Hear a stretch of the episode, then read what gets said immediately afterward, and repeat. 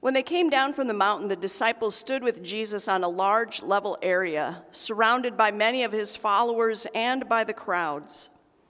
There were people from all over Judea and from Jerusalem and from as far north as the seacoasts of Tyre and Sidon.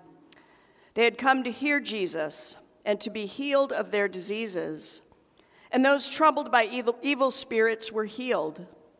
Everyone tried to touch Jesus because healing power went out from him and he healed everyone.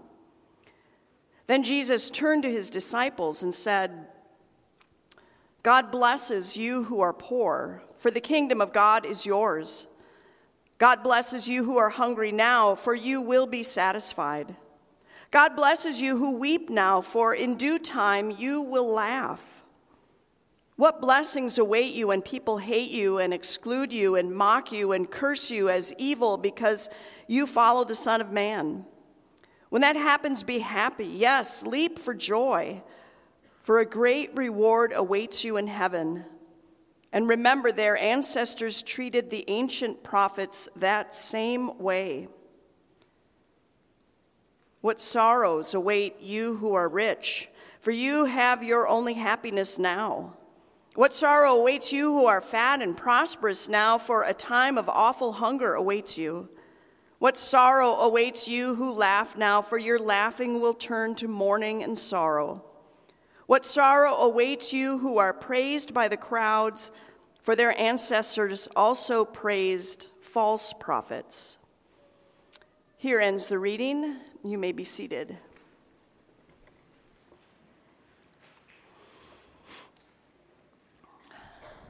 Well, grace to you and peace from God our Creator, Jesus our Savior, and the Holy Spirit who inspires us all. Amen. If you are of a certain age, you may remember a television show, Who Do You Trust? It was on from 1957 to 1963, and it was a game show that was hosted actually by Johnny Carson before he headed over to do The Tonight Show. The gist of the show was that contestants were uh, married couples who functioned as a team, and the goal was to answer questions for money.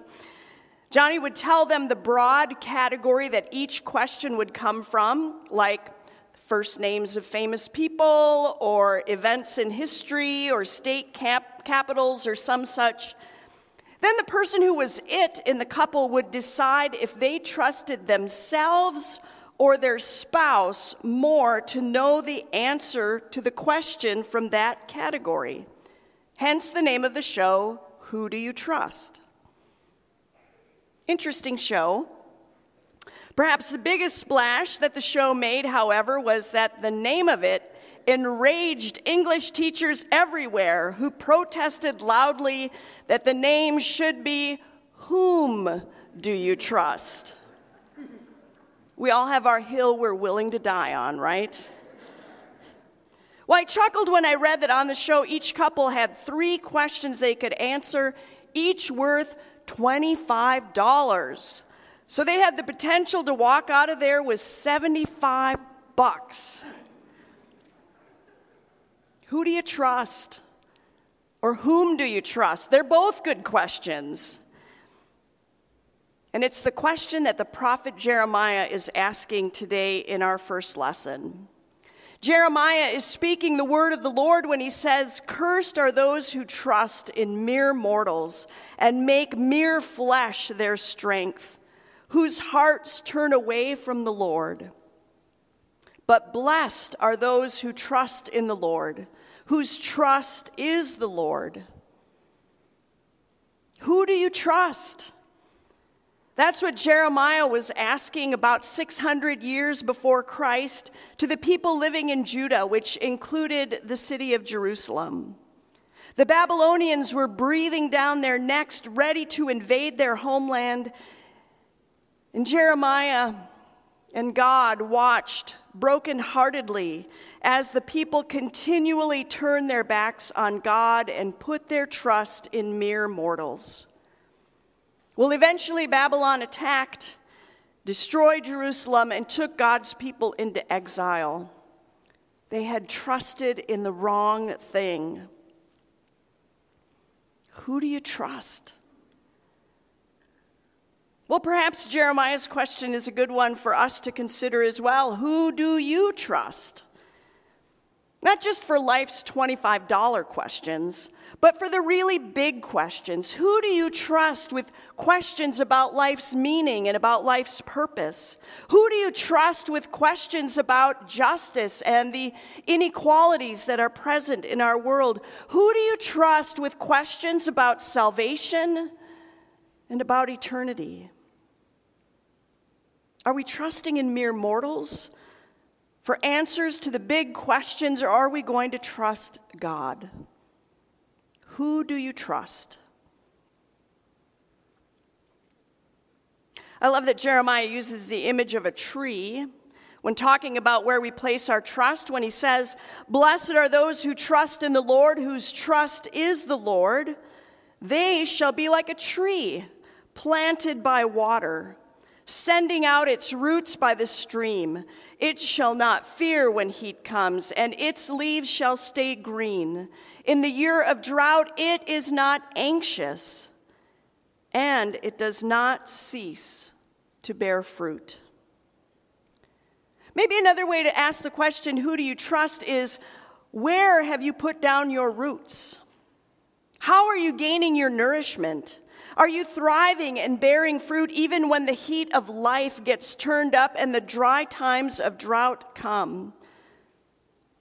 What practices are you following each day to be rooted in God? Well, after the Bengals won the AFC championship, I heard part of an interview with Joe Burrow.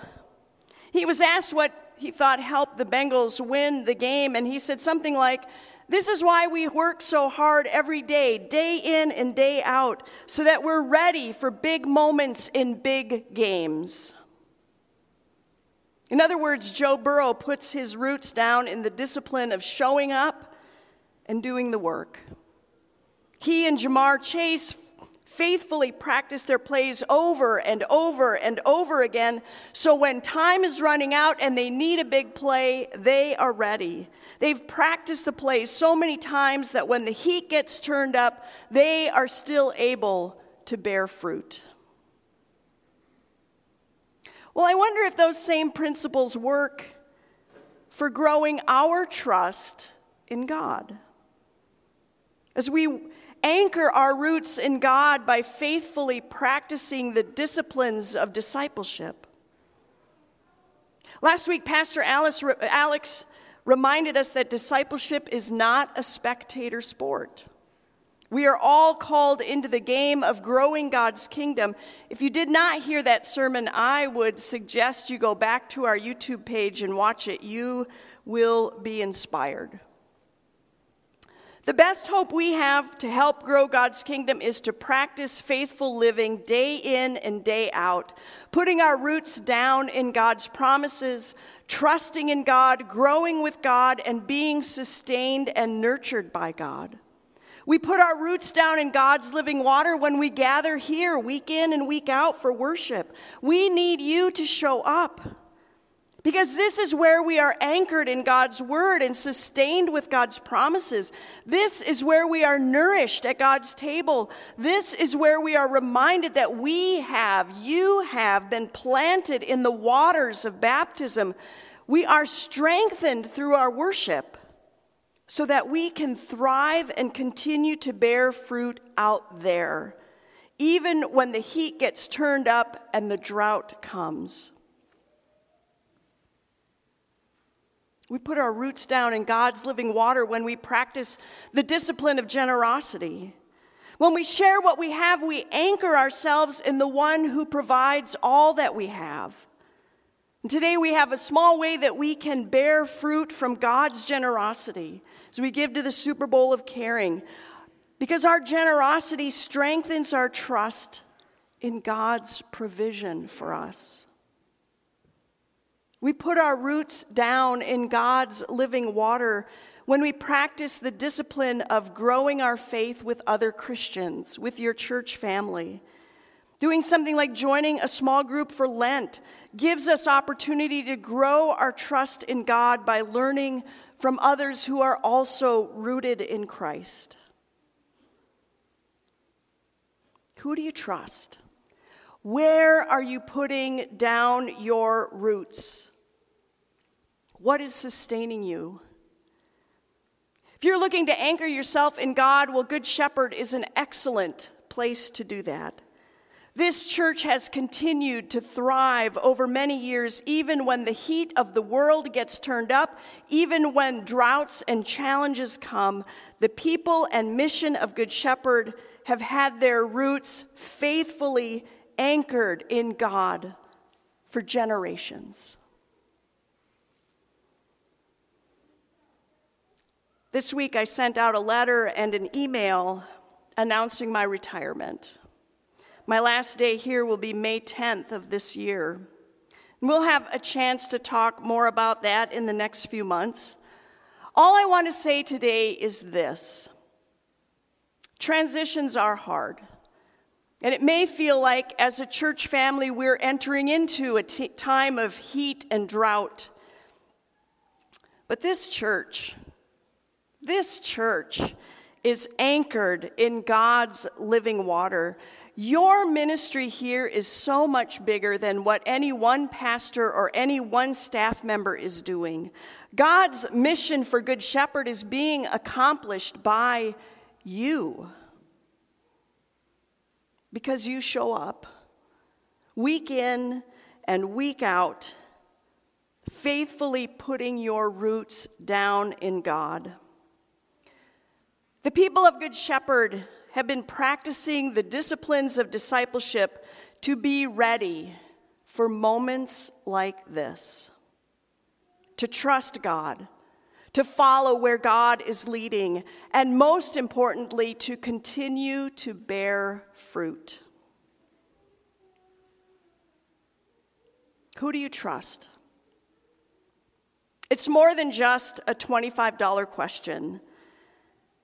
It's a question that brings our faith in God to abundant life. As we show up, as we faithfully practice the disciplines of discipleship, as we care for one another, as we remember that we are fed in the living waters of baptism, then we too will be like the tree planted by water, sending out its roots by the stream. It shall not fear when heat comes and its leaves shall stay green. In the year of drought, it is not anxious, and it does not cease to bear fruit. May it be so. Amen.